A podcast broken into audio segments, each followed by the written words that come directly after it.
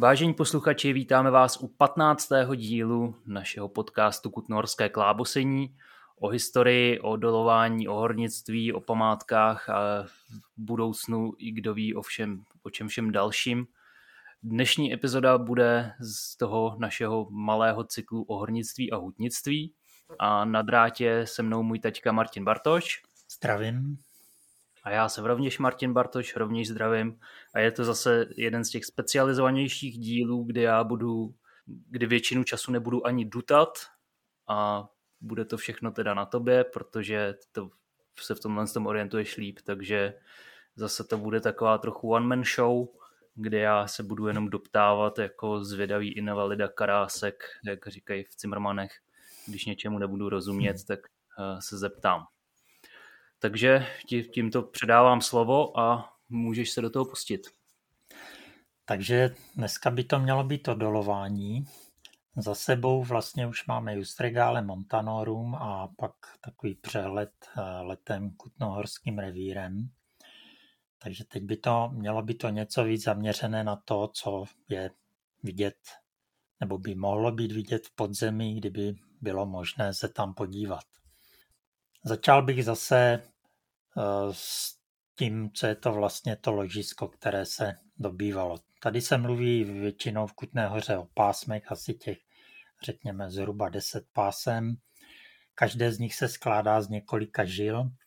Tu žílu si můžeme tak trochu představit jako nějakou s víceméně téměř svislou s prohýbanou různě desku která je teda zasazená v zemi někde v těch eh, rulách, nebo se vytvořila v zemi v těch rulách, když ty ruly nějak popraskaly a pak se ty praskliny vyplnily v ideálním případě těmi stříbrnými rudami. Není to představa nějaká moc eh, přesná, spíše lepší je si to představit ve formě něčeho jako rudních sloupů, neboli, jak staří horníci říkali, keňů, já teda jsem si vymyslel takové přirovnání, které asi není moc nějak vhodné, no ale zkusím to. Pokud máte tatárku nebo majonézu v pitlíku a vymačkáte ji jen tak zhruba, tak vám tam té tatárky někde zůstane víc, někde mezi těma stěnama toho pitlíku není žádná. Tak, tak nějak je možné si představovat tu žílu, čili v některých místech té rudy je poměrně dost. A, a teď teda jde o to se do těch těm, nebo těm horníkům šlo o to se do těchto míst, kde mají hodně té rudy strefit. V Kutné hoře to bylo, no. Je teda přeruším, to mi přijde zajímavý, to jsem teda nevěděl, takže to jako deska, to myslíš tak, že to jako není uh, jako prut ve stylu nějaký uh, takovýhle žilky, ale že to je teda spíš jako teda deska, jako takový, řekněme, zmuchlaný papír v tom. Jo, takový mírně zmuchlaný a v různých místech různě tlustý papír. Takže taková jako toaleťák, kdyby tam byl natažený, jo, nebo...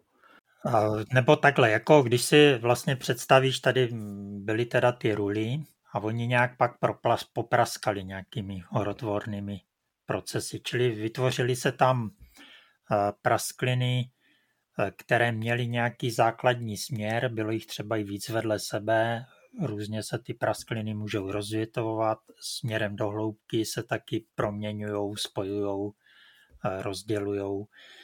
Eh, takže je to... A ty praskliny se pak teda vyplnily různými minerály. Některý z nich obsahovali to stříbro.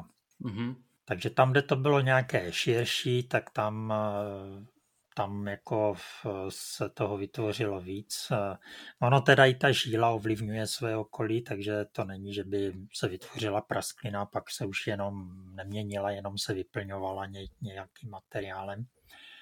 Takže je to poměrně taková komplikovaná struktura. V zásadě teda řekněme, že je to něco jako ten ta sprohýbaná deska, ve které jsou nějaké čečky toho zrudnění, přičemž ta čečka tady je v tom tekutné hoře protažená spíš eh, tím eh, směrem z hora dolů, než eh, že by dlouho měla stejný zrudnění jako v horizontálním směru. Takže v tom horizontálním směru se to dost hodně proměňuje, v tom vertikálním snad to něco méně, to by spíš musel geolog se k tomu vyjádřit. Ale i z těch historických popisů, že to hlavní nějaké zrudnění bylo ve formě těch hrudních pilířů, čili něčeho, co mělo převažující ten vertikální směr než ten horizontální, tak se dá soudit, že to spíš mělo takovýhle nějaký charakter těch.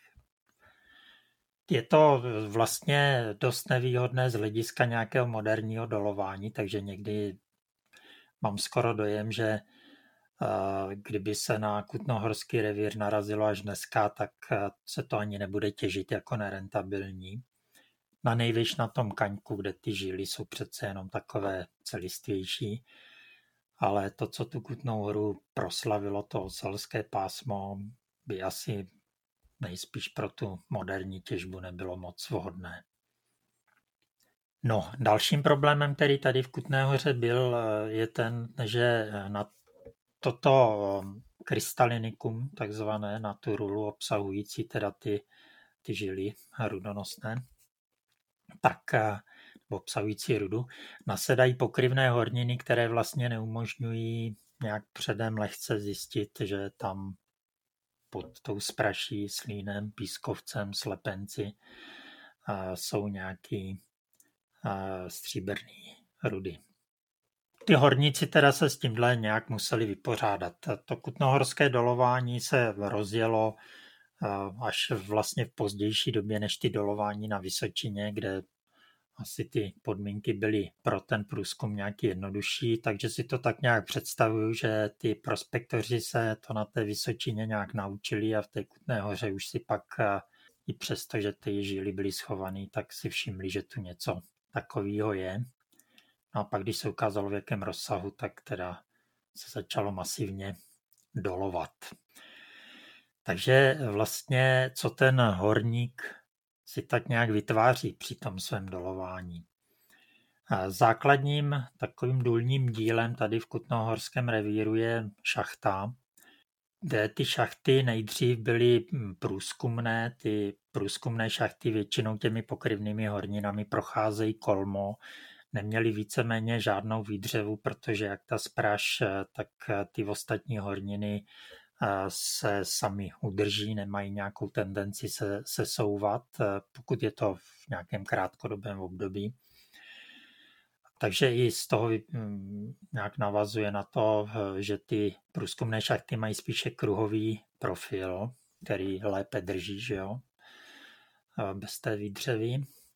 A dosahují hloubky dané tou sílou těch pokryvných útvarů. Takže jakmile narazili na to krystalinikum, tak eh, většinou tato důlní díla, nebo dost často tato důlní díla končí, nepokračují někam dál do hloubky. A na tomhle rozhraní eh, té pokryvné horniny a toho krystalinika začíná rozrážka, čili začíná se razit horizontální štola směrem na předpokládané a ty hrudní struktury. Takže tolik těm průzkumným šachtám. Významnější samozřejmě byly šachty těžné, které už mají ten profil větší, už není teda oválný nebo kruhový, v tom průměru asi 1 až 1,5 metru jako u těch průzkumných. Rozměr je u těch těžných šachet obdélný o rozměru, řekněme, velice zhruba 2x1,5 metru. Ta šachta už je ve směs vystrojená, teda tam, kde je to nutné nějakým roubením, čili v těch pokryvných horninách, těch nepevných, jako je spraš, už má buď roubení, nebo je vyzděná případně, nebo může být případně vyzděná i z kamenů, to jsme viděli třeba v případě šachty u kola nebo v dom, na dvoře domů kola poblíž hrádku. Co u těchto šachet ale bylo důležité, bylo to, že stěny na té ležatější straně byly vlastně pokryté co nejhladšími prkny, protože po těchto stěnách pak klouzaly nádoby, kterýma, v kterých se vytahovalo to, co se z těch dolů teda vytahovalo, případně po nich dolů klouzalo to, co se do těch dolů eh, spouštělo. Takže eh, ty těžné šachty už byly vystrojeny, přitom z toho vystrojení to nejdůležitější byly právě tady, by se dalo říct, tyhle prkna. Dá se Eh, tyhle šachty teda šly po úklonu té žíly, čili nebyly kolmé, proto tam muselo být právě tady ta skluzavka udělaná.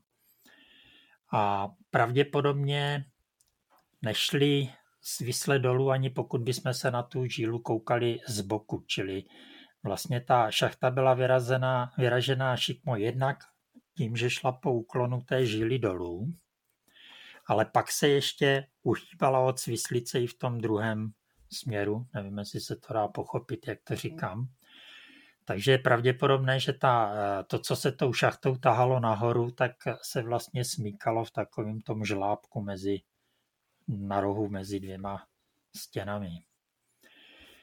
No, kromě těch šachet, teda jak jsem říkal, průzkumných a těžných, existovaly šachty určené ještě k dalším účelům, jako byly třeba šachty určené jak k větrání dolů, ty mohly mít poměrně úzký průměr, typické je to na dědičných štolách, že se dělaly tyhle lichtlochy, takzvané, čili větrací šachty.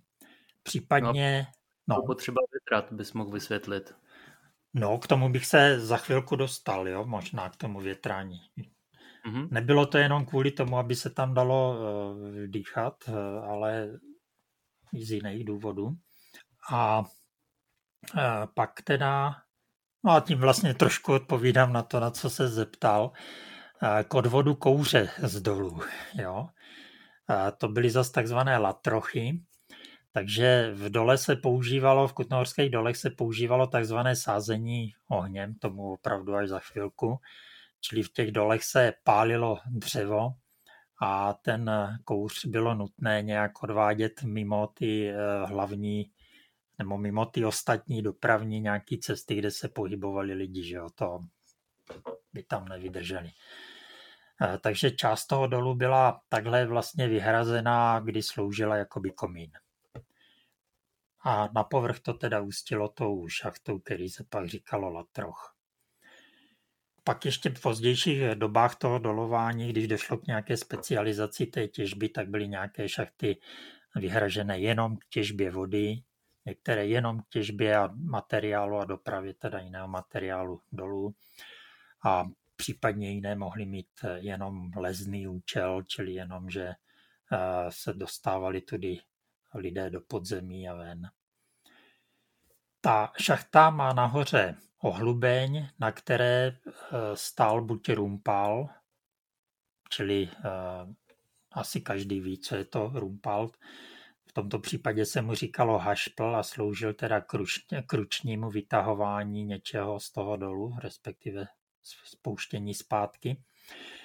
A ta šachta opatřená tím hašplem byla hluboká, tak eh, až na výjimky, tak do 30 metrů, 90 zhruba procent těchto šachet a, a taky těchto, těmto šachtám se říkalo hašply. A pokud to byly velké šachty hluboké přes 100 metrů až třeba k 200 metrům, tak eh, poblíž nich eh, v těsné blízkosti stával trejf, čili koňský žentour, to, co je dneska vidět eh, zahrádkem. I když to, co stojí zahrádkem, je přivezené z Jachimova a není to moc nakamuflované jako prostě chybí u toho ta šachta, jo, a i nějaký ten převod, kde to lano, které tam je, by přecházelo do té šachty. Takže je to opravdu jenom ten trejf, to, co je zatím hrádkem. Je asi jasný, že, že ta šachta nebyla pod tou střížkou, ale někde bokem, že jo? No, to je vhodný si uvědomit. jo, že... že já vždycky jako malej jsem si jako říkal, jako jak ty koně tam skákali přes tu díru, že jo, ze který no. to vytahovali. Takže ta hmm. šachta byla někde poblíž. A to v poměrně opravdu těsné vzdálenosti. Takřka už pod okrajem střechy. Takže tohle to bylo nad těžnou šachtou, ten trejf, ať už se tam těžila voda nebo ta, ta rubanina.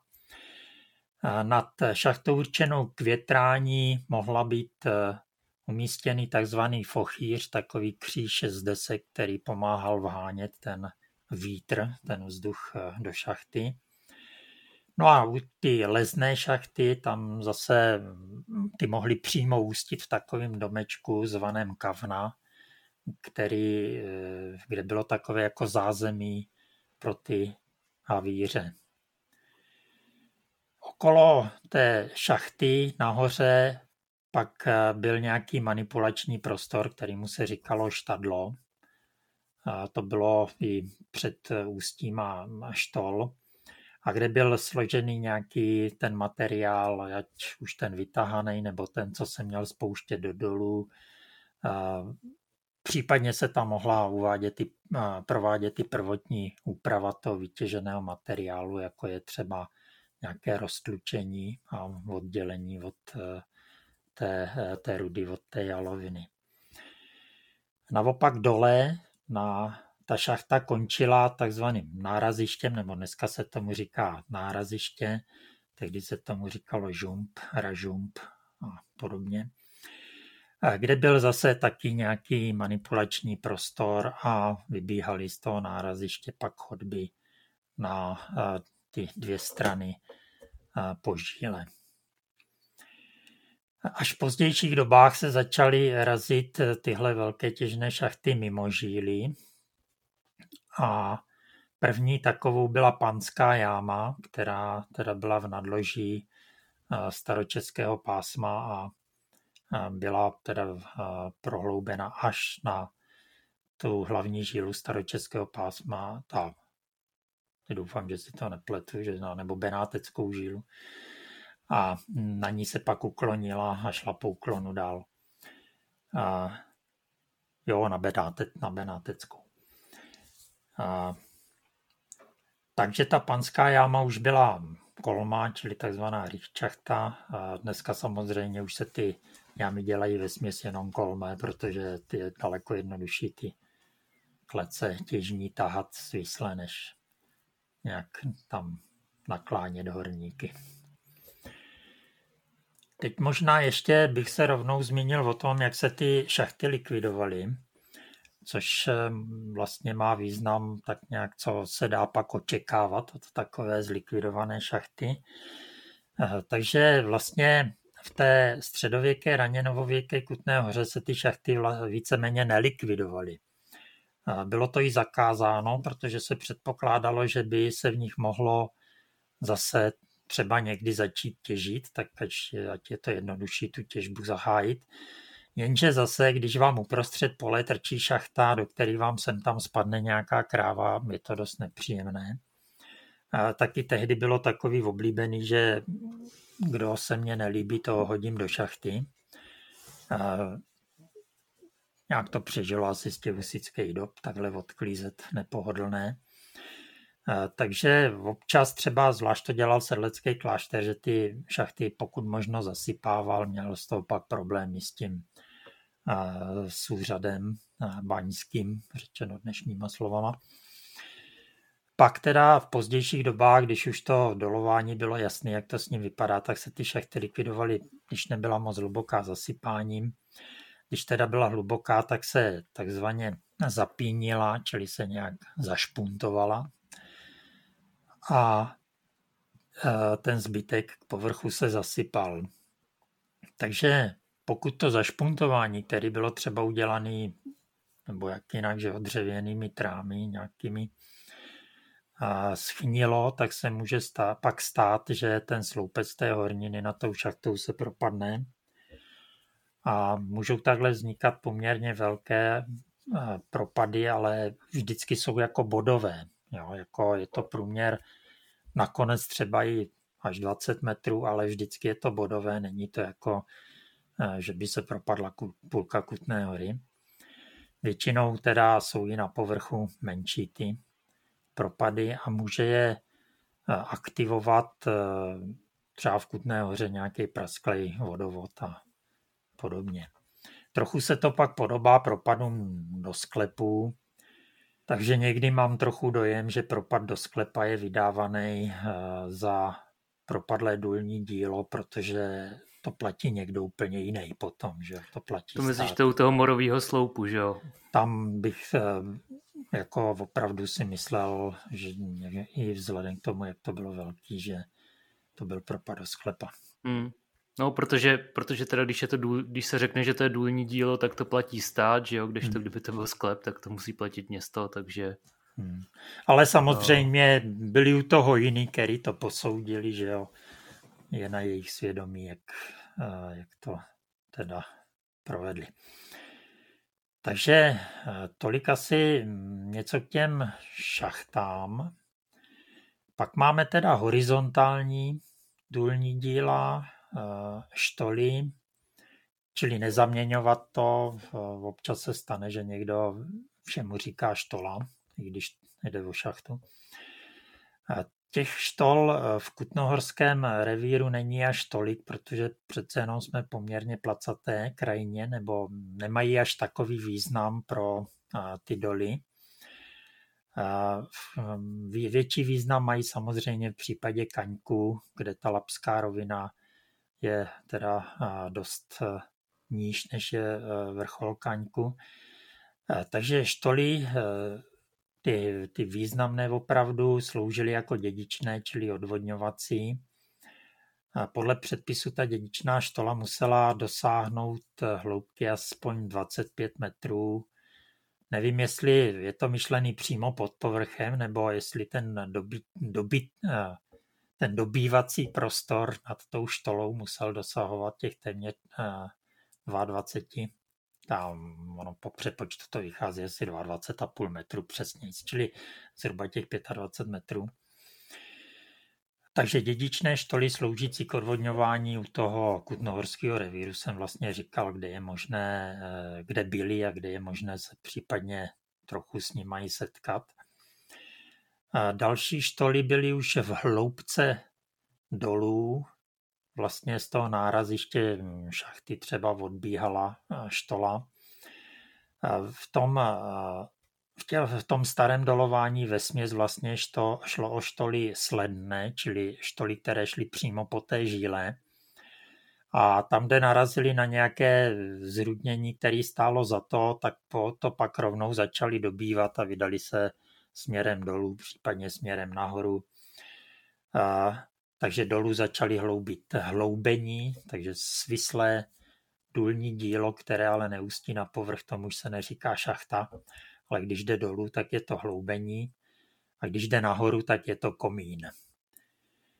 No a, ta štola zase, když to rudnění nějak skončilo, zrudnění nějak skončilo, vydobili to, tak se zase vydali někam dál, takže začali eh, dělat po té žíle dál štolu s tím, že snad najdou zase nějaké dobývatelné zrudnění.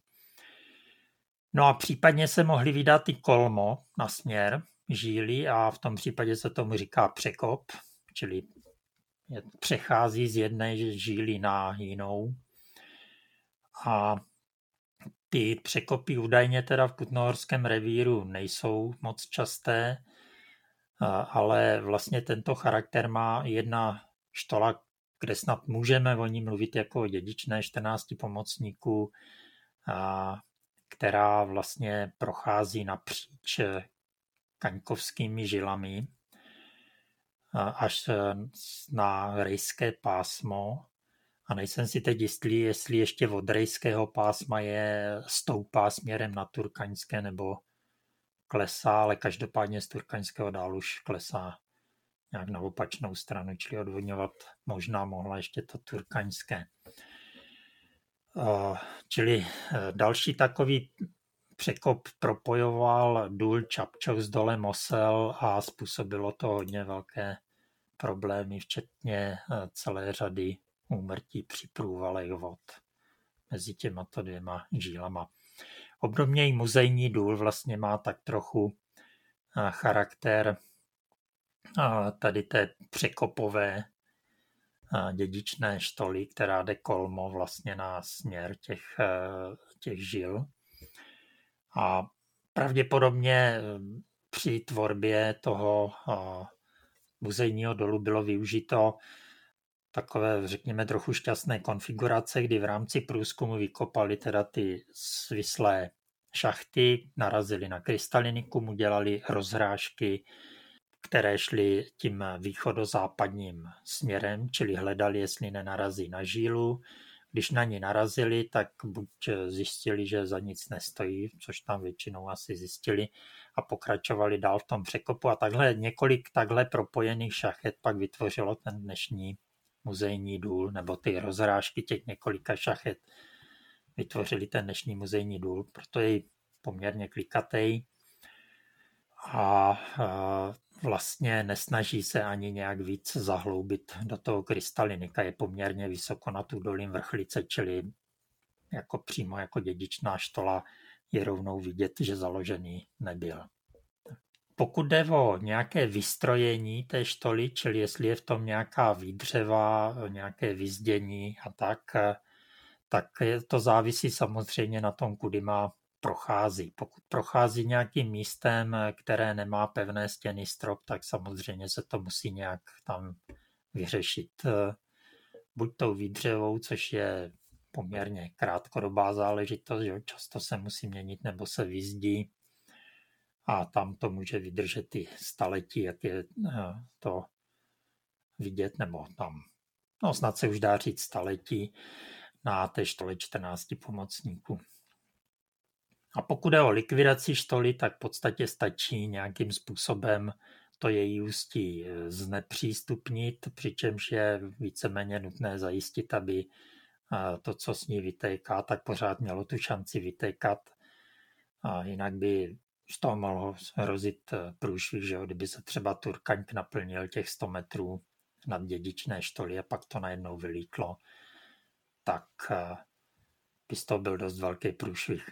A konec konců takové náznaky se tam minimálně jednou, možná už dvakrát staly, když se tam něco někde utrhlo, spadlo a udělalo to takovou tsunami, která se těma 14 pomocníkama vyvalila ven. A kudy se to vyvaluje ven tam? A to je štola 14 pomocníků, ona ústí pod tratí u koupaliště v Malíně. Jo, potom jsem mluvil vlastně v tom minulém díle. Mhm. No. Takže tolik asi k těm základním jakoby důlním dílům, štolům a šachtám. To jsou takové ty díla, která jsou trošku aspoň pravidelná. Jo? Mají takový nějaký lidský profil, i když někdy se tam musí člověk třeba plazit v těch, eh, předpokládám, že průzkumných štolách. Počkej, já se ještě zeptám, teda ty štoly eh, odvodňovací, tak ty teda asi většinou mají nějaký mírně šikmej průběh, že jo, aby teda ta voda odtejkala a nedržela se tam. Jo, no. A většinou teda ústěj, když teda říkáš, že ten muzejní důl je trošičku omylem, takže spíš asi většinou ústě jako do pár metrů nad tu říčku, že jo? jo. Nad vrchlici nebo nad Bilanku nebo tak. No. To... Když se jde vlastně kolem Bilanky, tak tam je vidět docela dost tady těch eh, štol, že jo? I když se jde kolem vrchlice, u té bilánky je vhodné si uvědomit, že eh, ta počva, ta, eh, to údolí té bilánky je strašně zanesené. Jo. Tam je několik metrů těch, řekněme, antropogenních že jo, nánosů lidských eh, z toho provozu, co byl výš hutního, nebo hlavně hutního a pak jakého jiného z plachy, z polí a já nevím co. Takže tam vlastně dneska to ústí té štoly té nejvýznamnější vlastně, co tam je, tak eh, je dneska pod úrovní Bilanky. Jo. Ale původně bylo nějaký ten metr nad ní, protože ústí štoly musí být založené tak vysoko, aby se do něho nedostala nějaká povodňová vlna, jo, což je průšvih, že jo, potom. No, no to, to je jasný, no. Což se ale konec konců při nějakých povodních na té vrchlici stalo že ty vody vznik, vnikly až do dolu. No A z dalších těch důlních děl, které už teda nejsou takový uh, dělaný s ohledem jakoby na člověka, tak jsou, uh, nebo na lidský rozměr, tak jsou dobývky, kde se vydobude, že jo, pokud možno všechno, co jde. A když jsou ty dobývky opravdu nějaké velké, tak se v nich nechávají pilíře, aby se ta dobývka nezhroutila. No a občas se při tom mražení té štoly nebo té dobývky eh, může člověk dostat do, do eh, druhého dolu, prorazí se k svému sousedu. No a ta prorážka by v ideálním jaksi případě, když už se tam dostane, tak by měl přestat a nepokračovat. Takže ta by mohla mít třeba i neprůlezný eh, rozměr, ale pokud tam byla nějaká ruda, tak samozřejmě ten ty lidi jsou pořád stejný, takže razil i do toho důlního pole toho souseda do, a snažil se mu krást té rudy co nejvíc, dokud ten soused se tam ještě neprorazil z té své strany. Jo. Ale e, zrovna na té muzejní štole mám dojem, že jde uh, najít místa, kde ty, uh, ty hledací, jo, ty průzkumné štoly jdoucí po těch žílách se zastavily na hranici toho důlního pole, kde k té prorážce nedošlo, ale pak tam jsou i místa, kde k té prorážce došlo. No tak asi když tam něco bylo, tak prostě pak z toho byly velký soudy, že jo, ale jako zastav se, že jo, tady, tady mě končí ten můj Klondike, dál nesmím, ale soused je ještě daleko od toho, no tak samozřejmě si tam ukousl od souseda. Tak třeba, třeba to měli nějak pořešený právně. Jo, jako ty kontroly jim tam vlastně chodili, že jo, ale jde o to, že když seš v tom podzemí, tak úplně přesně nevíš, že si už seš dva nebo pět metrů v sousedově poli. Jo. A každý den se to neměřilo, ne, nepřeměřovalo občas jako jo, ty důlní měříči, maršedníci, ty tehdy existovali a měřili jako opravdu velice dobře s tou technikou, co měli. No, pokud je o nějaké díla spojená s dolováním, tak jsou teda vidět i na povrchu. Každý kutnohrák ví, co je to halda, že jo, a, a na nějaké té haldě určitě byl. Tam jde ještě trošku rozlišovat, jestli je to obval, odval a tak, ale to už eh, jsou takový terminologické detaily. No tak klidně vysvětlit, co je halda. Takže halda je vlastně hromada hlušiny vytěžená z dolu a uložená někde poblíž toho dolu, takže vytváří takový vlastně kopeček který většinou, kde se dá, pokud ta halda není příliš aplanovaná, čili rozvlečená, tak se dá okamžitě poznat, že to je něco, co tam jaksi přirozeně není od nepaměti nebo od nějakého pravěku. No a pak teda, když eh, ta halda je rozmístěná, rozmístěná kruhově kolem šachty, tak je to obval, když je někde po straně té šachty, tak je to odval. No na místě propadlé šachty zase můžeme vidět takový trichtýřovitý nebo řekněme polokulovitý cosi, nějakou jámu. Tak eh, tomu se zase říká pínka. Těch pinek může být víc za sebou, pak tvoří pinkový tah eh, na té žíle, takže je možné takhle poznat, kudy ta žíla prochází.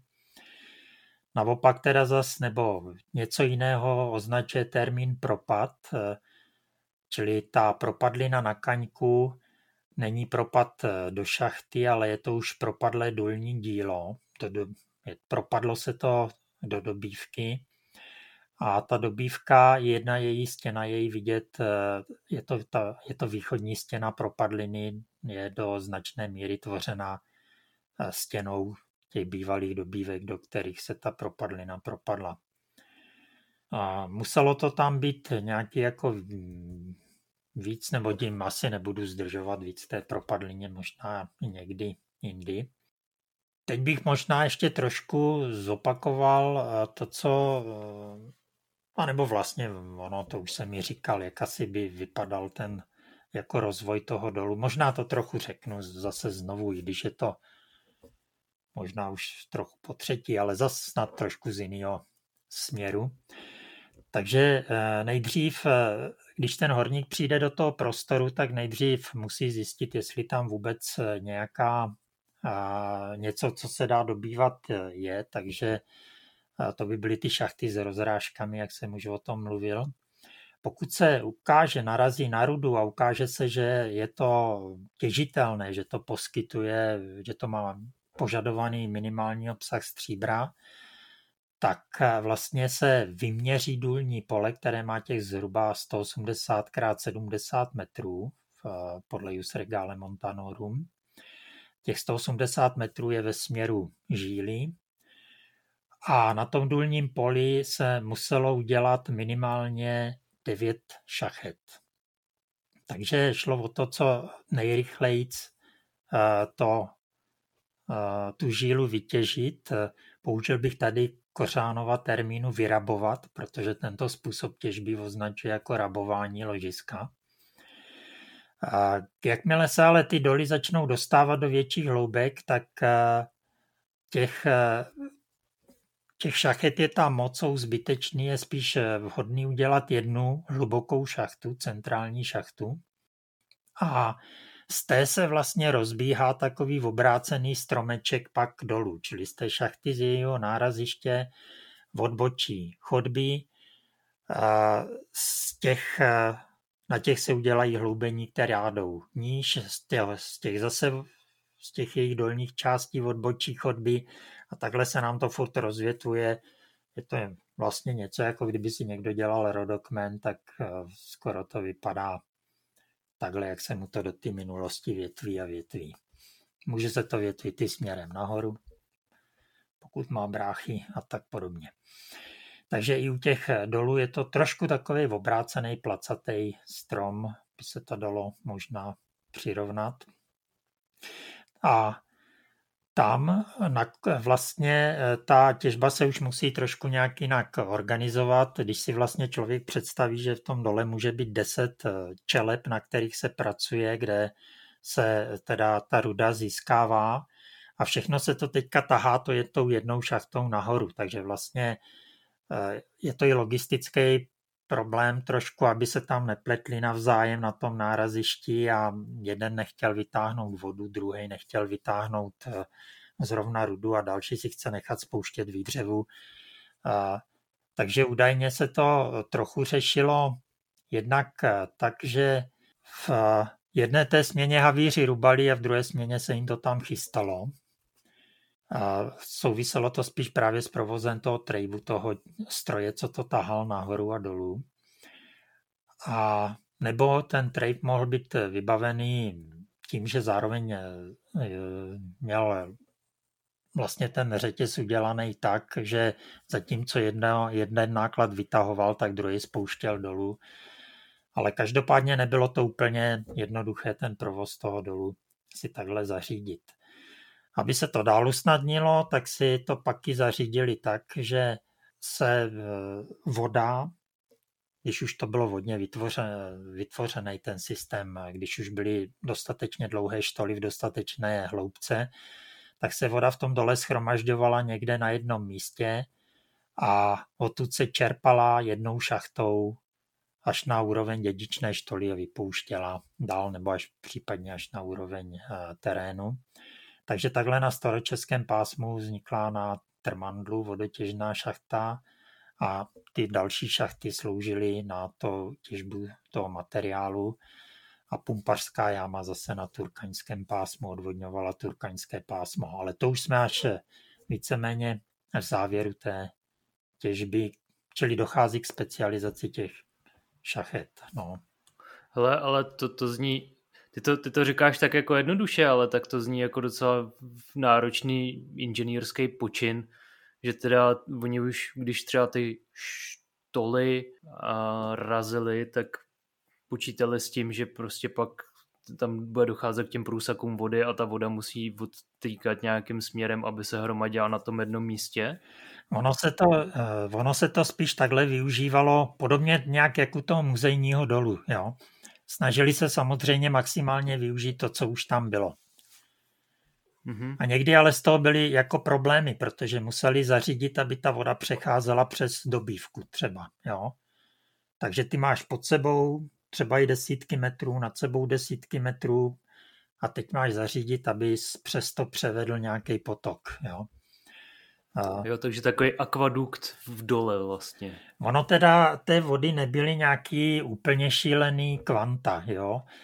Jestli si to uvědomuju, tak, tak možná i na tom staročeském pásmu ta voda, co se tahala tou, tou pumpařskou jámou, tátou tím trmadlem, tak to možná představovalo nějakých 50 kubíků za týden, jo? nebo řekněme 10 kubíků za den. To z toho dolu teďka novodobého, tam to byly úplně jiný objemy. Jo? No tak jde hlavně asi o nějaký ty průsaky, že jo, tak co prostě prosákne. Ono, tím... Oni se maximálně snažili, aby ta voda do těch dolů, ta kapavičná, jo, ta z povrchu, aby se tam nedostala. Takže to bylo odvodněné už na úrovni té odvodňovací štoly. A co se tam takhle dostávalo z povrchu, tak se maximálně jako zachycovalo a to dědičnou štolou odvádělo. Takže přímo z těch hloubek se tahal ten zbytek té vody. Jo. Když tou moderního dolu všechno steklo až úplně dolů do těch 600 metrů a odtud se to čerpalo na povrch. Jo. Mm-hmm. Jinak to převádění přes ty šachty tady těch vod a, nebo ty vyrubané místa, pozůstatek toho je vidět i v muzejním dole, kde tam je výlitek korítka, čili to vlastní korítko se nedochovalo, ale dochoval se jeho otisk sintrový ale přímo ty korítka jsme mohli vidět na turkaňské dědičné štole, když se tam dalo ještě dostat. Čili ty korítka nemusely být velký, ale hlavně museli tam spolehlivě být a tu vodu teda převádět přes tu díru. No tak on, že pak, že to nebyly velký objemy, že jo, tak asi svědčí o tom je to, že když se pak ten důl nechal bejt, tak to asi trvalo nějaký ten rok, než se to celý zatopilo, že jo? No, Goslas se uvádí, myslím, sedm let. No, tak to prostě byly čůrky, že jo, ale, ale spíš jde o to, že když se to prostě pak nechá být, tak se ti to tam jenom hromadí, no. Odvádět se A to musí. Teď nevím, za jak dlouho vystoupalo na tu dědičnou tady ten důl, když je zavřeli. No, to bylo nějak rychlejc, myslím. No, tak jakože, jakože já si pro tu představu, když to táhali v nějakých těch měchách, tak uh, to nemohly být žádný velký objemy, že jo? Jako dneska by se s tím poradilo nějaký jednoduchý čerpadlo, že jo? No tady tohle je, myslím, docela jako zajímavý. Tím hašplem se uh, vytahoval materiál v, měš, v měších nebo měchách, měchách asi, uh, které byly kožené, a dokud za něco stáli, dokud byli v opravdu perfektním stavu, tak se s něma tahala voda, dokud dostatečně těsnili, nebyly prodřené. No a pak se s tím tahal ten s těma opravený materiál. Případně se ten materiál v těch hašplech mohl tahat i v koších. Pozůstatky takového koše jsme našli na dně jedné šachty. A mohl se taky tahat v okovech u těch velkých šachet, eh, ještě teda bylo to asi tak 60 kilo, jo, a takzvaný centníř jeden se tím dal vytáhnout, což je takový, eh, teď nevím, 62 kilo asi ten centníř. A u těch velkých šachet, u těch trejvových, eh, ten, ta hmotnost toho nákladu dělala takových asi 900 kilo až tunu. Tahalo se to taky v, koš, v kůžích, a jako neumím si moc představit, eh, jak oni to tam dole v tom ražumpu, kde měli nějakou tu nádrž na tu vodu udělali, aby do té kůže rychle dostali metr krychlový vody. Jo? Ale oni to prý nějak tam roztočili tu vodu, ten, to, to, to nějak strčili, že to jako uměli a šlo to rychle. Nebylo to, že by tam měli kyblík a nalejvali to do té kůže. A Zase, když se tohle to prodřelo, tak kůže, tak se s tím tahala ta rubanina. Samozřejmě to dřevo, co se spouštělo dolů, tak se nějak přivázalo a spustilo tam to nějaký, nějakou nádobu nepotřebovalo. A co se ještě docela hodně spouštělo, zvlášť do Kaňkovských dolů, byla hlína, která byla potřebná právě na to sázení ohněm, o kterém už tu padla zmínka.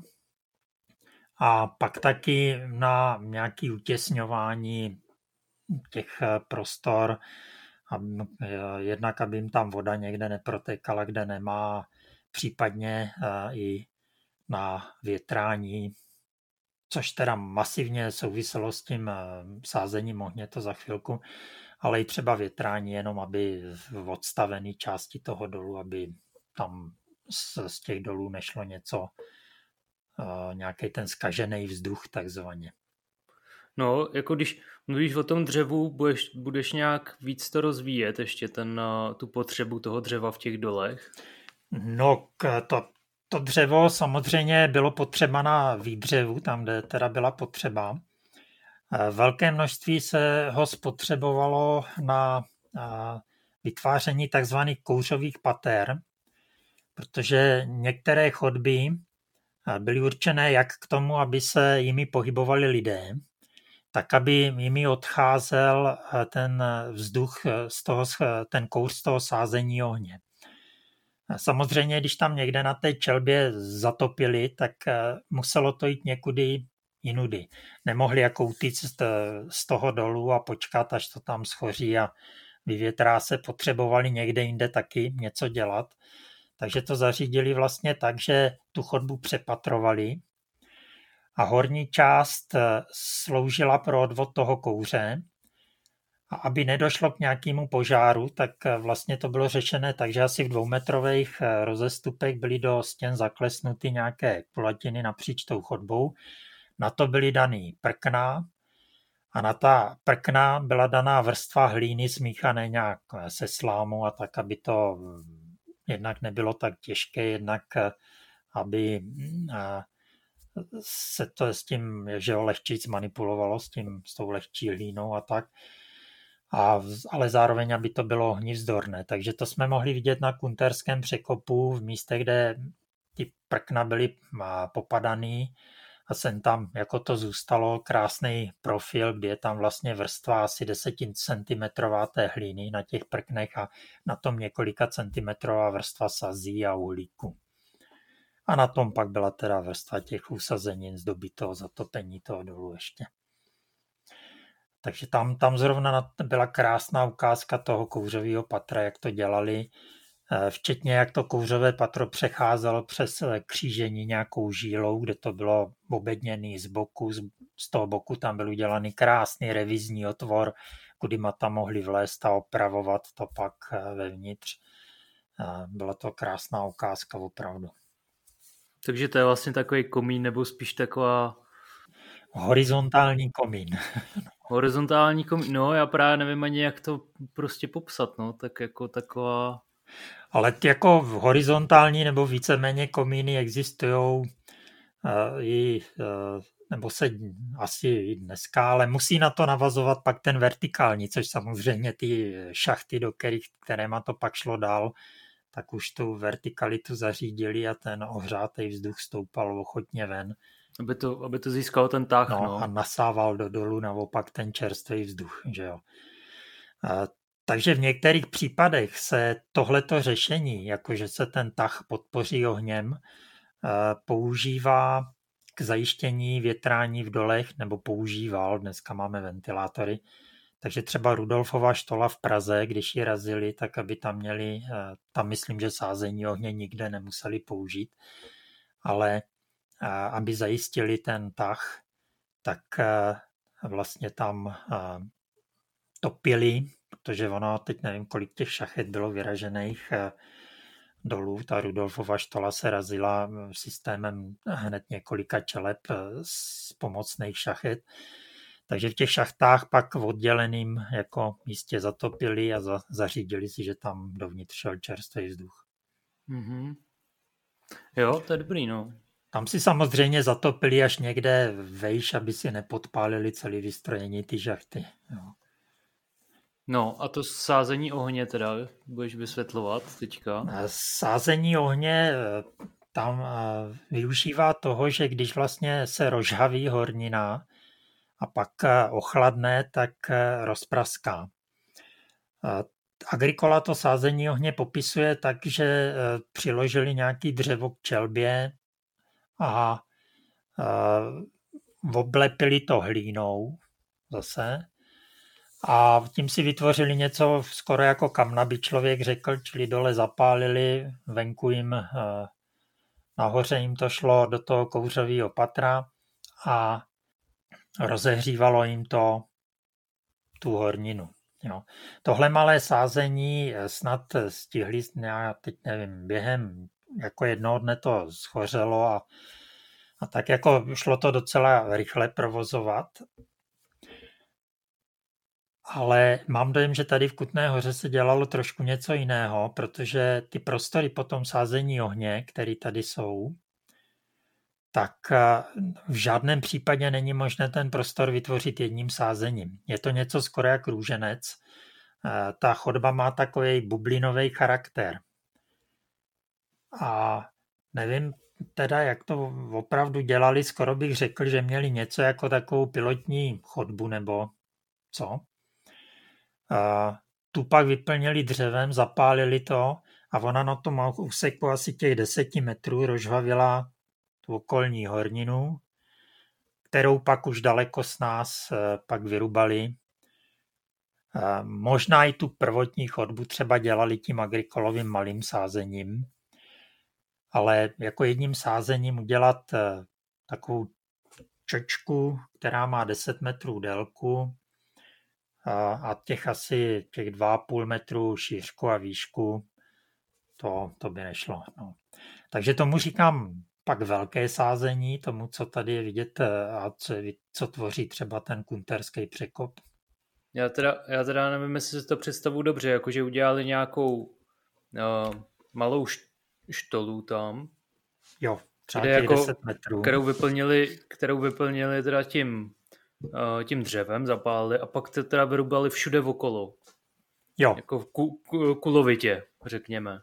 Nebo jo. prostě... Tam, tam do té vzdálenosti, do které to bylo eh, změklé, jo. Jo, takže napřed si udělali jakoby jenom nějaký malinkatý, uh, malinkatou chodbičku, jenom aby tam narvali to dřevo a pak uh, už se jim to, ten zbytek dělal no. s nás. Aha, to je dobrý. Čili tak nějak, že ten největší žár byl uprostřed, ty chodbičky, takže i eh, ta prostora má největší profil uh, uprostřed že, té bubliny a na těch krajích teda má, se pak zužuje.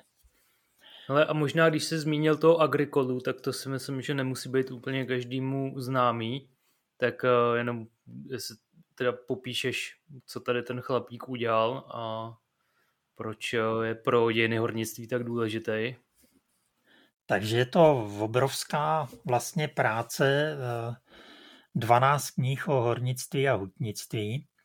Eh, Jiří nebo Georgius Agricola působil eh, v Jachimově jako lékař, takže se hodně často s těma horníkama setkával a nějak ho to asi extrémně zajímalo. Takže si tu jejich technologii, co používají, popisoval, ne teda jenom horníků nebo havířů, ale nejenom dolování, ale taky hutnění. Co už tam, pokud vím, nemá, je mincovna, přitom v Jachimově byla, jestli ho to nějak neoslovilo, nebo ho tam nepouštěli. Jestli ho tam nepustili spíš. no. Každopádně je to, je to vlastně nejstarší, nejstarší popis tady té důlní práce, jakoby takhle jako analyticky na, návod, návodně vlastně co a jak se dělá, protože my jakoby o té starší době můžeme koukat třeba na kutnorskou iluminaci nebo takovéhle věci a vlastně stejně to pak se snažíme popsat tak, o čem ten Agricola píše a co asi teda na té iluminaci vlastně vidíme, protože my ty starší popisy ne, ne, nemáme a vlastně už nevíme, jak se to v tom středověku přesně dělalo. Tohle je vlastně to nejstarší, co máme a z toho se pak odráží člověk, ten badatel těch dějin hornictví, když jde do minulosti. No. Takhle bych to asi je to, stručnosti řekl. Teď nevím přesně, ale zhruba 1550. No, takže to je vlastně o nějakých třeba 60 let později, než máme ten kutnorský graduál a iluminaci, hmm. že jo. Ale je to pořád ta samá technika, že jo. Právě třeba bych jenom chtěl říct, že o, o tom okolo toho roku 13, že o té největší rozmachu dolování v Kutný hoře, tak ono vlastně pořádně nevíme, že jak se to dělalo, protože to nikdy mm. zapsaný není a dá se to teda jako vy, vykoukat leda přímo v tom dole nějak jo. odvodit, no. no. Jinak ten Agricola tam má v obrovské množství krezeb, kterýma to doprovází. Uh, takže i uh, z tohohle hlediska jako uh, předběhl nebo je významnější než, než tíní. On pak existuje, existují jako další nějaké popisy, některé dokonce třeba i hodně staré, až snad z 11. století. A některé pak ještě starší, ale to už teda ani ten 111. století samozřejmě nesouvisí s Čechama. Ale ten Agricola právě, že je to hodně velký, hodně rozsáhlý, hodně detailní a ještě s tou spoustou dobových kreseb. Jo, ty kresby jsou hodně hezký, no. To jo. Hmm. No, pokud je teda o to, sa, ale pokud je teda si to zase porovnáme, tak třeba zrovna ty uh, trejby, ty žentoury používané v Kutné hoře, tam Agricola nemám. Ta konstrukce toho trejvu, to, co on tam uvádí v té, v té své práci, tak je uh, vlastně odlišný, než co je na těch iluminacích, nebo co je i v té baňské šťavnici, že jo, ta maternica, nebo jak se to jmenuje, nebo kde to tam je na tom Slovensku, ten obraz. Čili jako ten trejv, čili to ten koňský, jo. Koněm, koněma poháněný výtah. Jo, no. Takže když my tu máme teďka vlastně zahrádkem Jachimovský trejv, tak uh, je jiný, než byli v Kutné hoře. Jo, vlastně to je pravda, to je z Jachimova, že jo, do, no. dovezený. Mhm. Hmm. To jo, to je, to je dobrá, jak se říká, trivia, čili takový jako zajímavostka, no, že to vlastně je uh, importovaný takhle do, do muzea, nebo že to muzeum získalo vlastně z Jachimova a že to není mm-hmm. kutnohorská záležitost na 100%. Ale tak jako pro tu představu to určitě stačí, jak to asi vypadalo. No, to je. K tomu sázení ohně bych teda ještě dodal, že uh, se někdy jako uvádí, že pak tu rozhavenou stěnu polévali vodou. Jo. Já myslím, že tohle může napsat jenom někdo, kdo v tom dole nebyl. Protože k té čelbě se nemohli přiblížit, když byla rozhavená. A kdyby to polili vodou, tak nemají co dýchat, že jo, tam bude vodní pára. Pára, no jasně. no. A, a kromě toho si budou ten do toho dolu ještě zavádět vodovod nebo co a pak to čerpat ven. A je to prostě nesmysl, jo. Šlo by to případně jako nějaký to malý sázení, nějaký dochlazení nebo něco takového, jo, ale opravdu, když to bylo rozhavený, když to mělo ty stovky stupňů, ta stěna, tak to ne. Tam by museli posílat nějakého speciálního robota jedině. No, takže eh, teď bych se eh, kromě sázení ohně zmínil ještě, už jsme mluvili o té vertikální dopravě, tak ještě o horizontální. Takže asi nejběžnější na tom, eh, na těch jižních pásmech byly necíčky, na ty ušlechtilé rudy. V Kutné hoře bylo běžné kolečko, asi vypadalo poměrně stejně jak víceméně jak dneska, čili to jedno kolečko vepředu a nějaká nádoba, kterou pak eh, veze dotyčnej, aby tam zbytečně se nějak neumlátil v té štole, tak mohla v tom prkně být případně nějaká drážka, která mu to kolo udržovala v nějakým žádoucím stavu, a teda směru, jo, aby mu to neujíždělo. A něco takového jsme snad, jestli si to dobře pamatuju, v tom kunterském eh, překopu taky zažili, že tam ty prkna měli eh, uprostřed takový nějaký žlábek. Ale já no počkej, no, já, teďka, já teďka ještě budu mít zase takový ten uh, hloupý dotaz, ale uh, ve Vlašském dvoře je socha horníka, jak teda nosí ty necičky na hlavě, jo. nebo jak to, tak takhle jo. nějak to jako vypadalo? Jo, jo, jo, a ty necičky jsme ji našli nějaký zbytky, no. A to měl teda na, jako to na vejšku ta štola byla tak vysoká, jako že se tam vešel, jo? A on to táhl na špagátku za sebou, jo. No tak to myslím, že to jako nenosil na hlavě, ne? Ale to už on ne, to, to, to nebyla práce horníka nebo havíře, jo? to byla už práce toho pomocného personálu. Jedině, když si to doloval v těch prvopočátcích těžby sám, jo, ve svý režii a tak, tak jo, tak to si to tahal asi taky sám ven. Zvlášť, když to byly nějaký ty, opravdu ty rudy, co mají a, už ty procenta stříbra. No to jo, ale myslím, jako jestli to nosil takhle na hlavě, jako je ta socha. Mohl, jo, mohl jo? taky. Ale spíš ne, protože na hlavě měl kahan. Jo, aby viděl na cestu, no. Což jako nevím, neumím si představit, jak ten kahan vlastně si tam zamotávali, aby jim to fungovalo a neschořela jim ta perkytle nějak, jak si to přilepili k té hlavě, ale ikonograficky je to doložený, že ty kahany měly přidělaný nějak k hlavě. Jo. Jo, to, a to je taky zajímavý, jako, že dneska, mm, když máme čelovky, tak to člověka třeba úplně nenapadne, že jo, tam prostě v dole je tma, potřebuješ se tam nějak svítit, zároveň když teda seš ten pracovník v dole, tak potřebuješ ty ruce používat, no. takže teda měli takovýhle čelovky teda s tím otevřeným ohněm a hmm. měli tam třeba, to, to, to se nějak jako dochovalo, jako třeba měli tam aspoň nějaký zrcátko nebo něco, aby ne, se ne, to nějak... Nic. Ne, prostě jenom prostě jenom jakou svíčku na hlavě nosili. Takhle, oni teda byli dělaný teďka pokusy, jak to asi svítilo a tak. Ono asi s tím bylo vidět celkem dostatečně a, a když mermomocí potřeboval, tak si tam těch kahanů mohl dát víc. A pokud ten Louis byl čerstvý, tak ani nesmrděl. Jo? Jinak on prý při hoření docela hodně smrdí, ale oni neměli asi ani čas ho nechat eh, zkazit, takže se tam dalo celkem snad i dýchat eh, v tom prostoru. Když tam přímo něco dělal, tak to měl asi daný někde na stěně. Jo. Eh, zase na čapčošské žíle jsme tam viděli něco, co by, tomu říkáme vlaštovičí hnízda, vlastně kus té hlíny přilepené ke stěně, že to má rovnou horní plošku. Je možný, že tohle právě bylo na ty kahánky. Jako zní to logicky, no. Ale když že... třeba lezl nahoru, tak potřeboval v obě ruce a zároveň si svítit, tak to musel k té hlavě někam přidělat.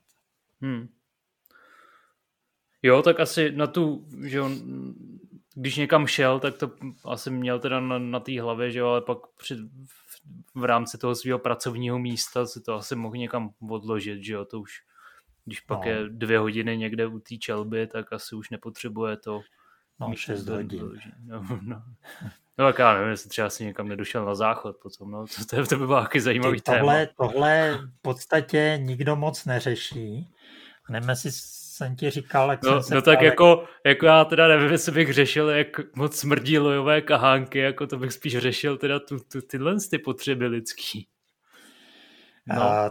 Já jsem se a nebo já nevím, jestli já nebo kdo, každopádně v dole na Jívce provázel, to je tam severních, eh, teda v Podkrkonoší, eh, provázel ještě nějaký javíř, tak jsme se na to zeptali.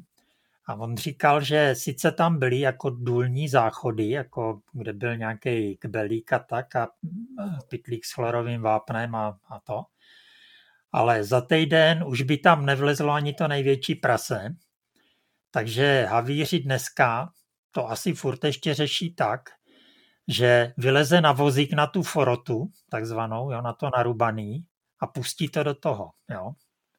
Jo, jo. Že si což když pak... těží uhlí, tak je to celkem jedno. Jo. Pak se to v tom prádle nějakým vypere a tak. Eh, prostě to se v tom ztratí. Ale takhle, kdyby vynesl ty tručky s tím koprolitem, že jo, ještě neskamenělým, neskamenělým, to nevím. Takže to by mě docela zajímalo, jak to řešili. No tak asi ideálně do té odvodňovací štoly, ne? Tak to by mohlo fungovat jako kanalizace. No, jenže on byl na, na čelbě úplně někde mimo to, tohleto, jo? No, no, no, tak právě, to myslím jako, že jako pořád je to blíž než líst na povrch úplně, že jo? Ta, ta štola je stovky metrů nad ním, jo? To ne, ty štole taky ne. Hmm. Jo, to musel nějak tam nějak zařídit. Na druhou stranu je fakt, že oni eh, měli teda k těm exkrementům úplně jiný vztah, že jo. No tak zase, zase v té době mluvíme, mluvíme o době, kdy exkrementy běžně teda tekly po, po ulicích, že jo, jako Husova no. ulice, no, to byl kanál, no. jako, že jo, to...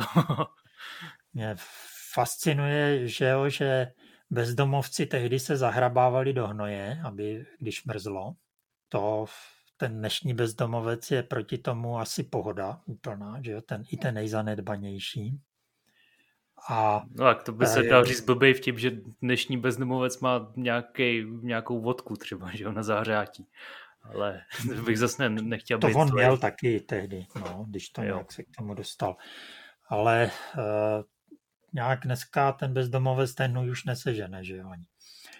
Ale uh, vlastně tehdy v lékařství se tyhle věci dost používaly, že jo. I v tom agrikolovi se můžeš dočíst, na co všechno se používala, jaká moč, jo.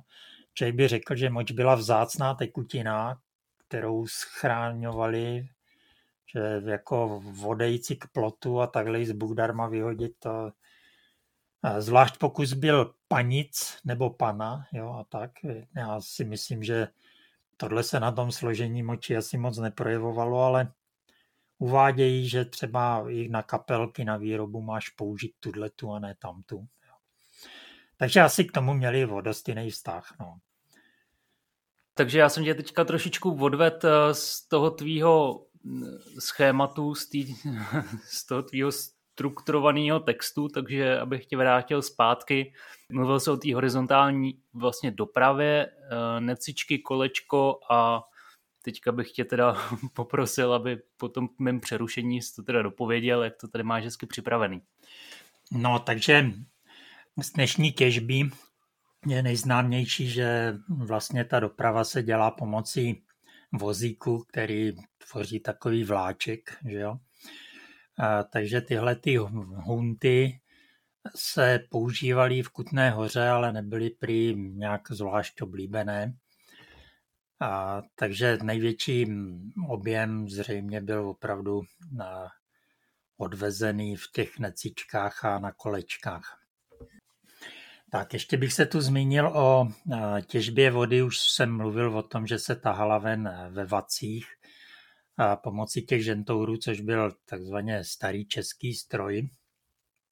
A někdy v polovině 16. století začínají pokusy s pumpami.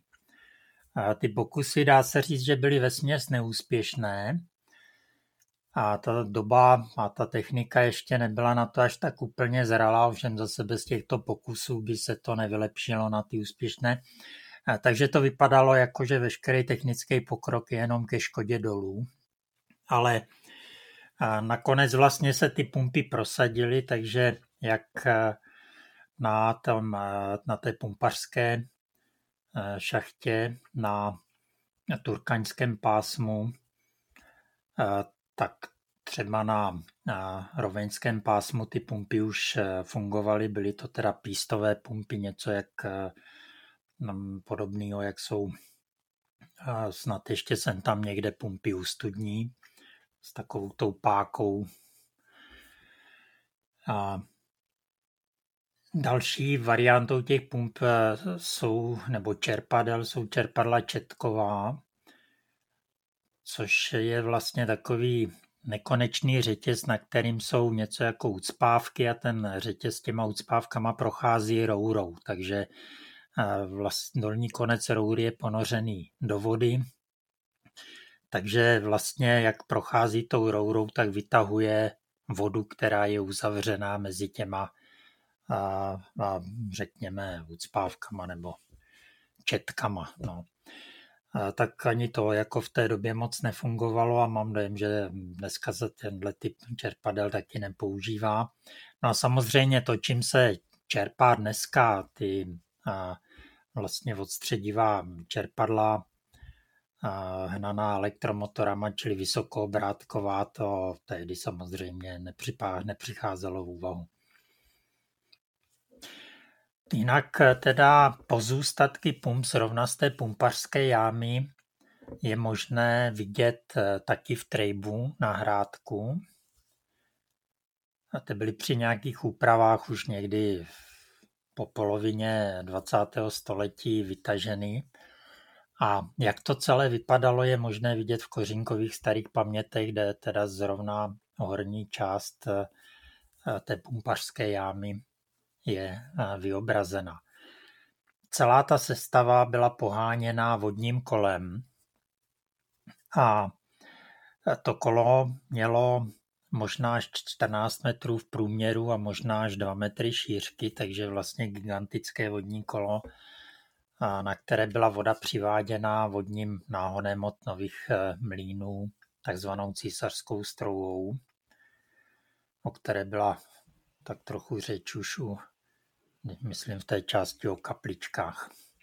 A já bych se zase nad tímhle pozastavil, mně to přijde uh, takový uh, jak to říct, no až trošičku perverzní vlastně, že ty používáš tu vodu z nějakého toho pramene, teda, která, uh, kterou si přes, vlastně tam je nějaký akvadukt, že jo, uh, v mhm. té cestě, dovedeš vlastně na, nad ten důl, aby ti pak po, pohánělo ta voda, vlastně čerpání té vody z toho, z těch nižších teda níže položených poloh, že, že vlastně voda, teda pohání, čerpání vody, mně to přijde jako svým způsobem takový uh, kouzelný, no. Něco jako dneska, když se říká, že roboti budou vyrábět roboty, že jo, jak se tomu říká průmysl 4.0, že jo, tak mm. uh, že už lidi vlastně nebudou vůbec nic potřeba, tak, tak tady to mi přijde vlastně takový um, podobný princip, no, že vlastně tu vodu používáš na čerpání té vody, aby,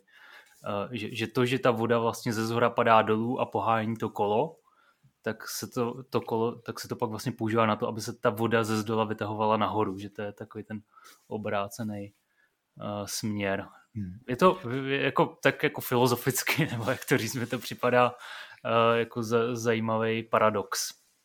No. Kořínek mám dojem, že tomu to říká voda vodu hnala. Jo, to je, to je hezký.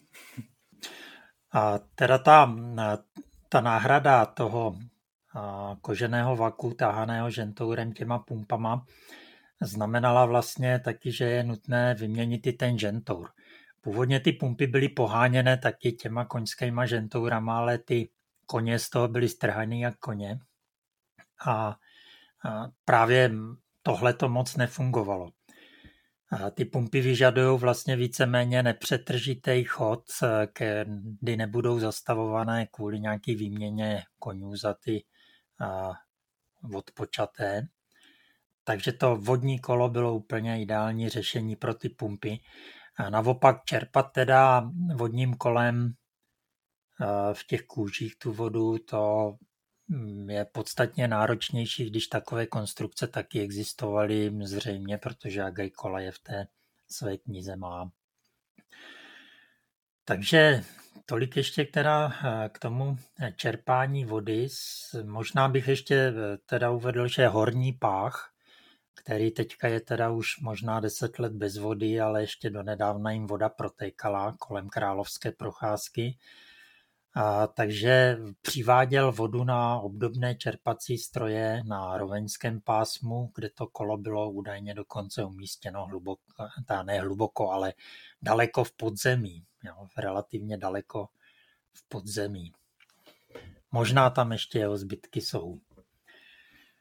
Jo, to myslíš teda tu, no, takový ten uh, příkop jako vedle té procházky. Jo, On pak eh, vedl vodu do nových mlínů, že jo. Teda i předtím a i potom, ale kolem toho roku 1600 poháněl teda vodotěžné stroje na, na, na tom roveňském pásmu. No, tak tam jsem vodu nezažil. Ty jsi tam někdy viděl, že by tam tekla voda? Jo, jo. Ona dokonce snad eh, jako sloužila k eh, napájení bazénu, jo. Aha. Možná, nevím. No, dobře. Tak teď ještě něco k větrání. Takže, jak už tady bylo uvedené, snaha byla, aby to větrání pokud možno nic nestálo, aby fungovalo co nejpřirozeněji. Takže se kvůli tomu využívali, nebo ten komplex toho dolu tak nějak propojoval a zasucpával, aby to, ta místa, kde bylo potřeba, byla teda správně větraná.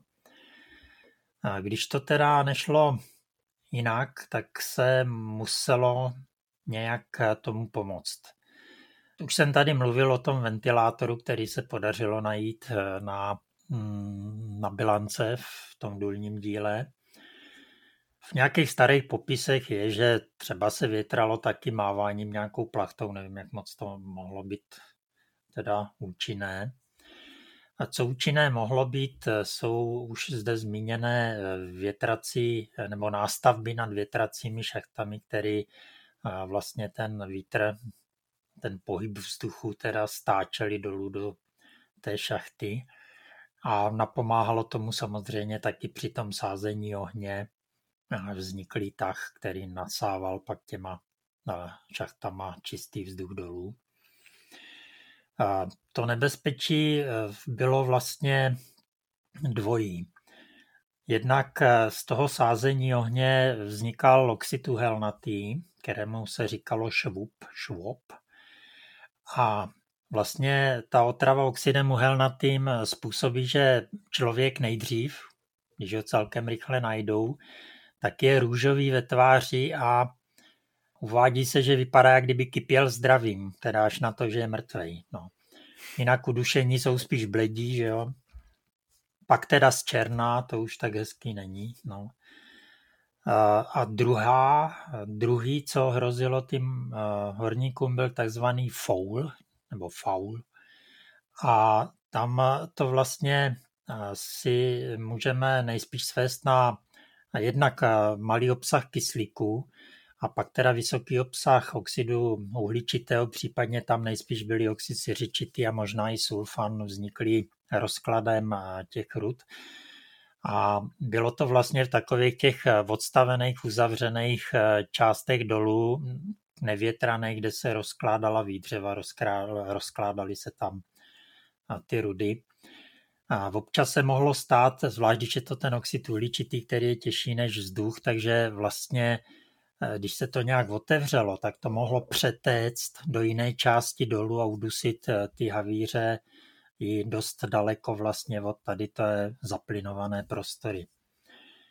Já teda osobně jsem si trošku tady ten vydýchaný vzduch eh, zažil, když jsme s tátou prohlubovali studnu a on vylezl jako, že už je nějaký utahaný, tak já jsem zalezl dolů a bylo mi nějak, prostě jsem tam nemohl moc dýchat, tak jsme vylezli ven, spustili dolů svíčku a ta zhasla, čili byli jsme už v prostředí, kde svíčka nehořela. Což zase asi, když si představíme tu těžbu, jak se o tom dneska teda mluvil, no, ono na těch čelbách, že jo, které jsou vlastně mimo ty šachty, že jo, ty tahy, tak asi tohle to mohlo nastávat docela často, že to museli mít teda vymyšlený.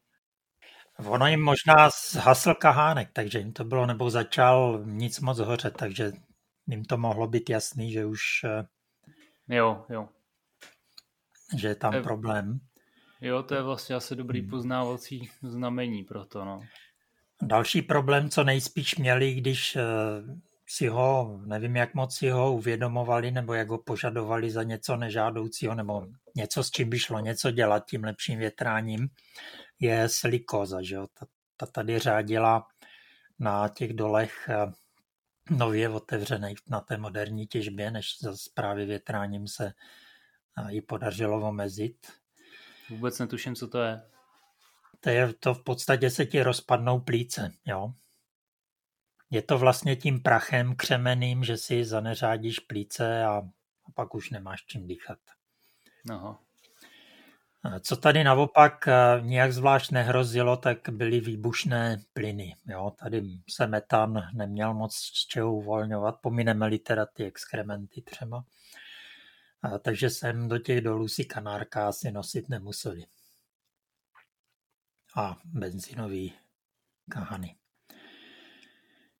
No, eh, trošku těžko představitelná vlastně pro mě i signalizace v těch eh, starých dolech, protože když jsem tam někde hluboce eh, zalezlej, tak jak se vlastně dozvím, že už je konec směny, že jo, náramkový hodinky tehdy nikdo neměl a vůbec žádný hodinky v tom dole samozřejmě neměl.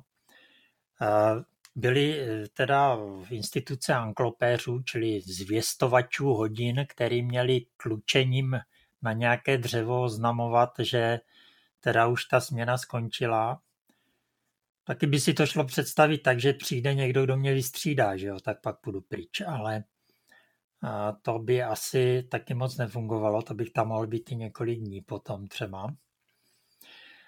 Ale nějak asi jim ta signalizace fungovala. Přímo při té těžbě jim musela velice dobře fungovat nějaká signalizace, aby už táhl nahoru, že jo. Mám to naplněný, vytáhni to. Dneska se zabzučelo nějakým zučákem, že jo, případně tam byly telefon.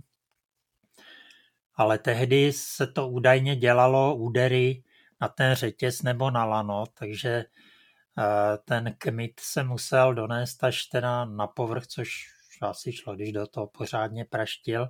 No na tom povrchu si to ještě někdo musel všimnout, ale asi jim to fungovalo, tahle signalizace. No. Jinak teda ještě jenom tak eh, pro představu, ten horník, když byl někde v tom nejhlubším dole nejhloubějíc, tak to slezení dolů a vylezení nahoru je asi jako kdyby člověk od Lapské boudy slezl do Špindlerova mlína a pak zas měl vystoupat nahoru, nebo ze sněžky do toho závěru obřího dolu. Jo. A o něco teda míň, tady tyhle výstupy jsou asi 600-650 metrů ty doly, ale sice svislé možná měli jenom něco přes 500, ty nejhlubší. No.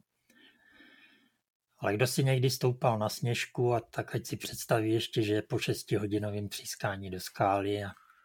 a ještě, že tam nemá moc místa a musí se tam no. chvíli plazit.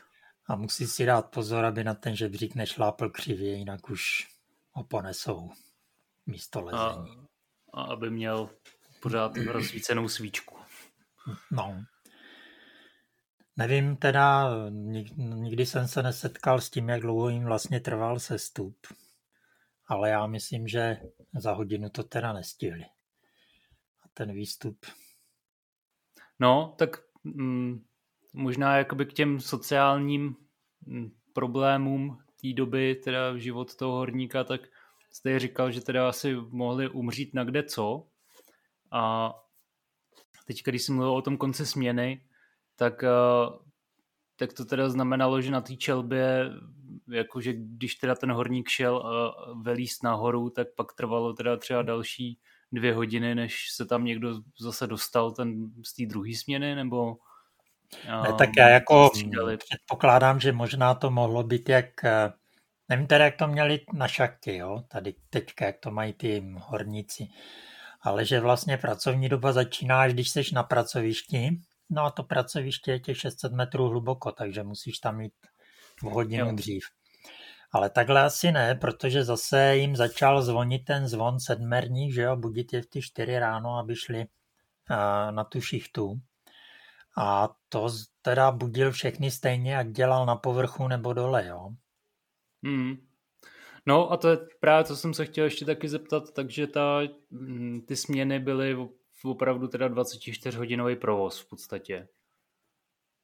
Nebo se přes noc nepracovalo?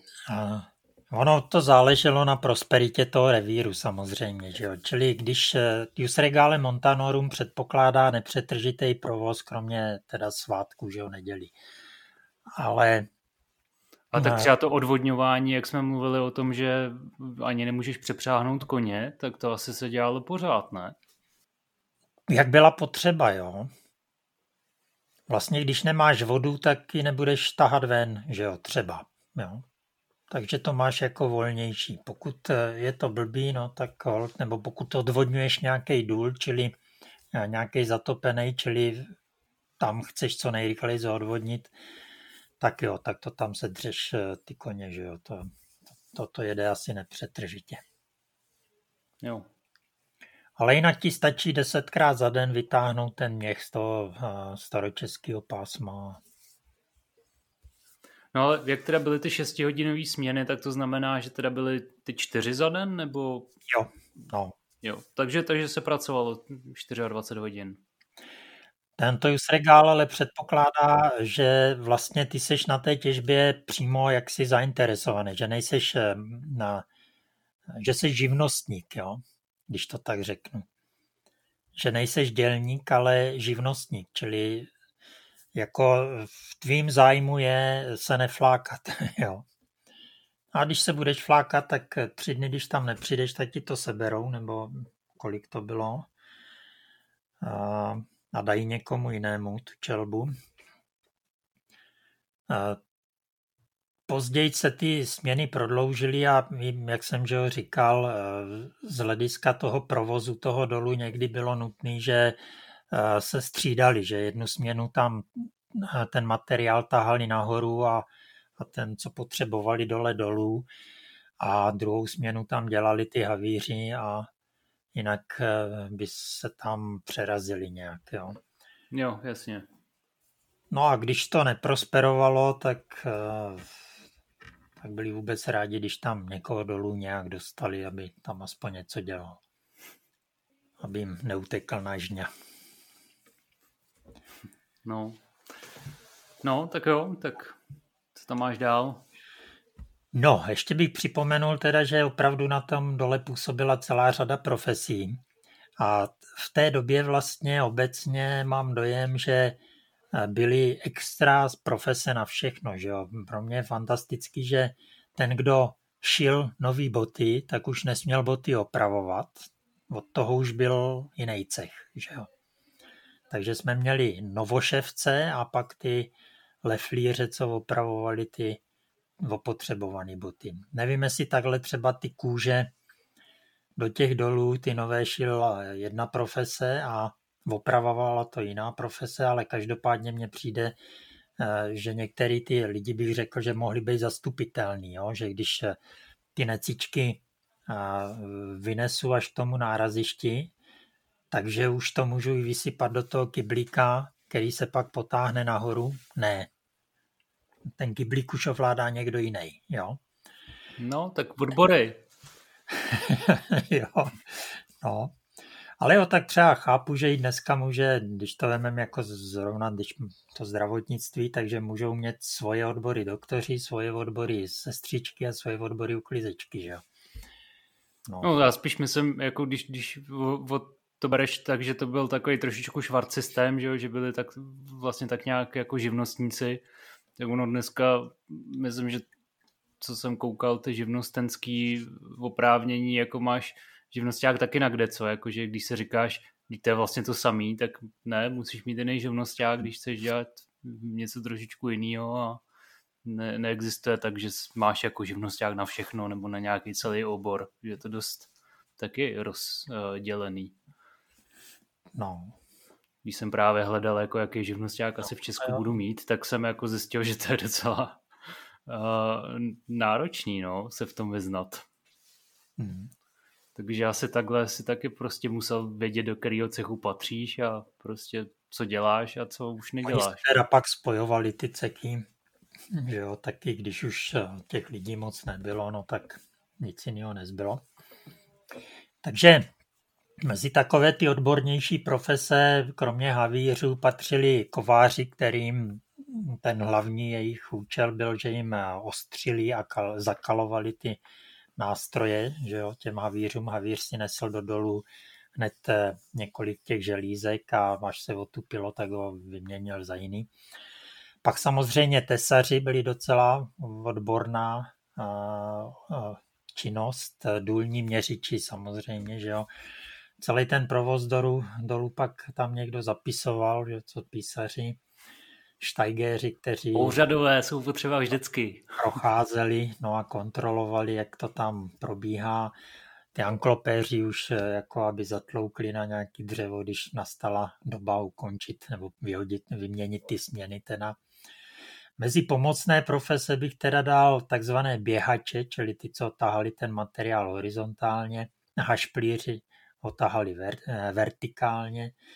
Pak tam máme ty, kteří ty kůže plnili rubaninou nebo vodou, jo, šturciři, štrajfíři. A pak tam byla profese, která eh, čistila a ty prostory, kterýma protékala voda nebo v kterých se e, jako schraňovala, jo. Tak, takzvané žumpy, kde se ta voda schraňovala a pak nějaký ty stružky a štoly, aby byly průchozy latrošníci, ty teda nebyly přes latriny, ale ty udržovali právě ty kouřové cesty. A profese nahoře byli trejvíři, že jo, někdo tam ty koně musel měnit, popohánět, starat se o provoz toho trejvu. A hlináci na kaňku kopali v hliníku, teď teda z velké části zavezeném hlínu, co se pak používala hlavně teda při tom sázení ohněm a voskové, kteří že jo, všelijaký ty materiály vozili, přiváželi. A pak e, tam můžeme už trochu asi zařadit i tu prvotní úpravu, která probíhala někde poblíž dolů, jako bylo teda roztloukání té rudy a oddělování mechanické té jaloviny od té rudy, a případně už její, její propírání a tak dále, ale to už pak spíš při té úpravě a hutnění v nějakém dalším díle. Mm-hmm. No a ještě bych teda eh, se chtěl zmínit o nějakých eh, konkrétnostech. Už jsem tady mm, častokrát mluvil o tom ventilátoru. Eh, je to světová záležitost, tak ho tady aspoň takhle zase připomenu. Jinak, co je ještě možný teda z těchto těch technických věcí vidět, tak v muzejním dole je vidět lutnu mezi šachtou a hloubením. Je to vlastně takový výklenek pod stropem a je možný, že ještě dneska průvodci, když tam procházejí, tak říkají, že vlastně ta štola byla ražená nejdřív tak nějak na placato na ležato, čili že byla hodně nízká, pak ji prohloubili dolů. Celkem jistě to není pravda, ten výklenek pod tím stropem je pozůstatkem lutny, čili potrubí, když to tak řeknu, pro vedení vzduchu. Jo. Takže ten čistý vzduch si mohli do toho podzemí vhánět i tímhle způsobem.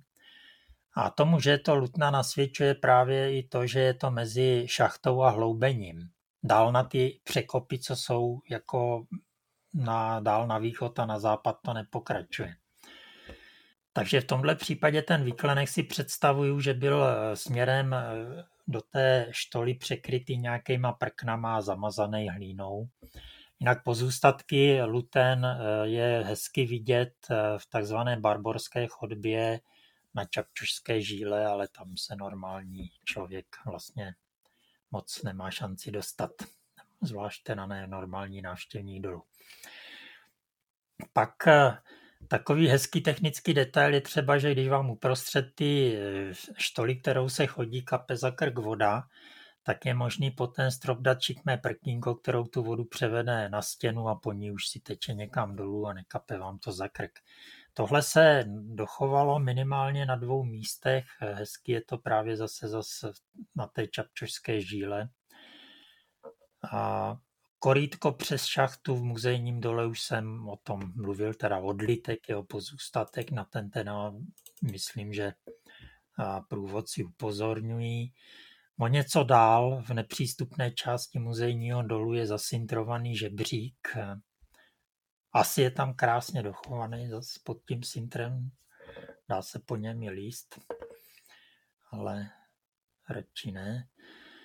V propadlině bylo dochované sedátko horníka. On vlastně před tou čelbou seděl na takovém improvizovaném sedátku a odsekával teda tu žílu nebo prodlužoval tu štolu někam dál.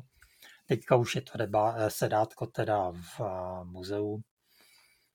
V blátivé štole byla v hloubce asi, já teď nevím, 30 metrů pod štolou, čili ve vyčerpané části byla krásná studánka, kdy bylo vidět, že tu prosakující vodu eh, si tam vlastně eh, schraňovali nějakým pitným účelům, aby si nemuseli tát z povrchu. O kouřovém patře na Kunterském překopu jsem eh, mluvil, to bylo opravdu docela unikátní, nádherný dílo. Na tom Kunterském překopu jsme mohli vidět i hašpl neboli vrátek eh, v poloze opravdu in situ, se, ještě se zbytky lana. Dneska je to zase v muzeu. Kromě těch pump, které, z pumpařské jámy, které leží v Trejvu, tak tam byla nakonec pře, eh, dopraven i i pumpa, která byla daleko níž na turkaňském pásmu, která musela být snad nějak ruční, nebo k tomu určitě z povrchu nešel ten pohon od toho vodního kola, ale byla tam doprav, dochovaná opravdu in situ. Dalo se tam trošku jako vidět, jak ty pumpy byly připevněny, jak, jak to opravdu fungovalo. Je to samozřejmě dneska zaplavený. Tak snad teda jedna ta pumpa byla vytažená, je dneska taky v tom trejvu na hrádku je trošku jinýho tvaru než ty z té pumpařské, je pravděpodobně starší. U propadliny se eh, mezi těma vrcholkama kaňku se dochovala plošina trejvu, kterou asi to chce trošku cvičený oko, aby to člověk viděl, že vlastně jde o něco takového. Takže eh, je to na východním okraji propadliny, a je zřejmé, že teda v těsné blízkosti byla šachta, akorát teda nevíme, jestli je to ta, co je asi 20 metrů vzdálená od toho středu trejvu, anebo jestli ta šachta byla v, teďka v té dnešní propadlině a spadla spolu, eh, když se ta propadlina tvořila. O hliníku na kaňku už jsem se zmiňoval, je teda cel, skoro celý zavezený, ale přece jenom zbytek tam ještě zbyl, byl údajně impozantní a už si ho pamatují teda zavezený tím odpadem nějakým. No a co asi může Kutnohorák nejspíš eh, potkat z těch pozůstatků dolování, nebo z té z pozůstatků té technické jakoby části toho dolování, Nevím teda přesně, jestli opravdu je to původní, ale mohly by to být ty řetězy v podloubí v Husovce mezi Husovkou a Palackého náměstím, které snad opravdu jsou ještě řetězy z těch těžných strojů kutnohorských. Počkej, to tam je kde? Tam vlastně, když jdeš tím podloubím, tak abys nevlezl v, té, v tom nejužším místě proti hospodě, že jo, u Havířů, abys nevlezl do silnice, tak jsou tam řetězy. Je tyhle ty, aha. No. Možná jsou to ještě opravdu ty původní, co se nějak dochovali někde od, odhozený ve Vlašáku. Měli by teda i na Pirknerově náměstí, ale tam myslím, že už žádný řetěz není. Takže tolik asi k tomu dolování.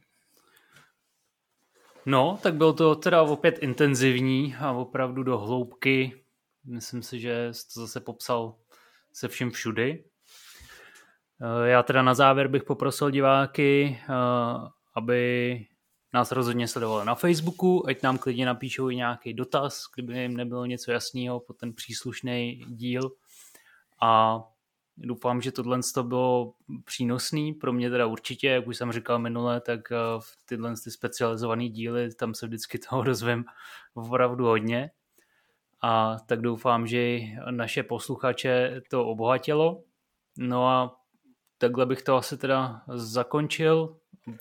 A máš ještě něco? dodal, že eh, pokud by to někoho doopravdy zajímalo, nevěřil mi, chtěl si něco ověřit a tak, tak eh, případně se chtěl víc pustit do studia kutnohorského dolování joutnění, tak eh, sice už hodně dávno vyšla ta kniha, ale je to zatím naprosto jedinečný a nenahraditelný od Jana Kořána.